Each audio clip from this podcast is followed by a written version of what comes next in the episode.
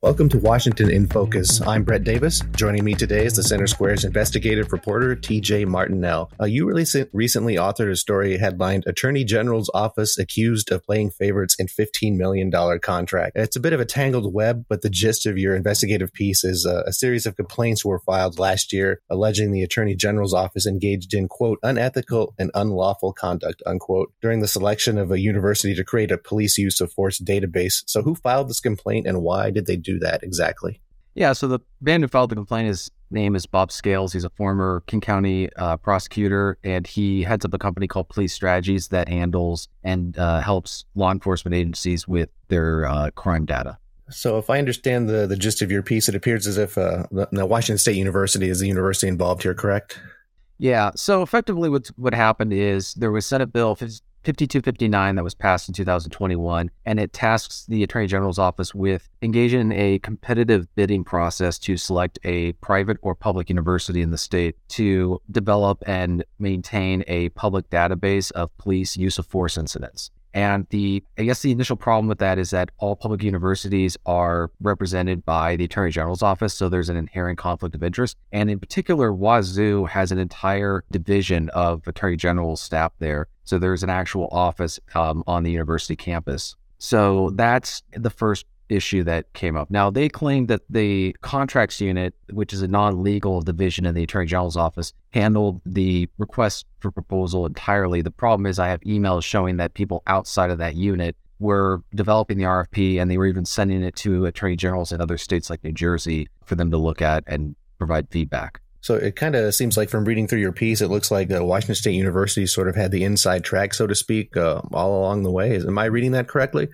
Yeah, we're going to be looking at more of the Wazoo angle soon. But effectively, what happened is the person who was, according to emails that we've obtained, the Wazoo individual who was working on their proposal reached out uh, indirectly to the Attorney General's office to get kind of a time frame for when the RFP was going to be released and how much time they would have to complete it. And someone who was not in the contracts unit, again, who was not supposed to be part of the RFP process, emailed them back and said it gave a time frame, said when it was probably going to be released and how long they would have. And this information was not provided to anyone else, including Bob Scales, because he reached out to them directly and asked the same questions. And they got they basically told him, You'll know when it's released. So basically they gave two different answers?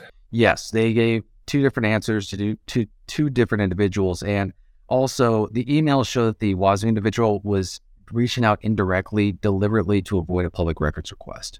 Now, these complaints, did actually result in any action being taken, or were they ignored, or what, what's going on there?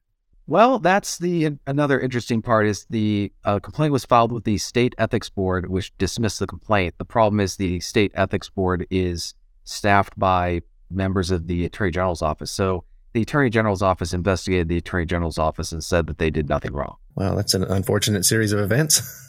Yeah. Uh, the as far as the was uh, just to give people kind of a teaser of what's to come, there was a complaint filed at Wazoo, and an investigation is possible. The an investigation may be officially uh, launched in the near future. So, just to make sure I understand this correctly, has Wazoo actually been selected? It was also the only bidder in the for the entire project. I guess that's uh, one way of uh, thinking of government efficiency.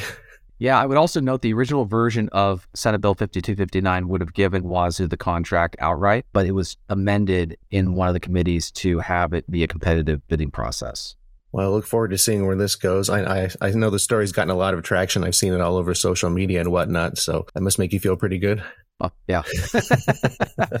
I'm just giving you a hard time. So anyway, looking forward to see how this plays out. AGO's office might not be, but I think we all are. Definitely. Listeners can keep up with this story and more at thecentersquare.com. For TJ Martinell, this is Brett Davis. Please subscribe and thanks for listening.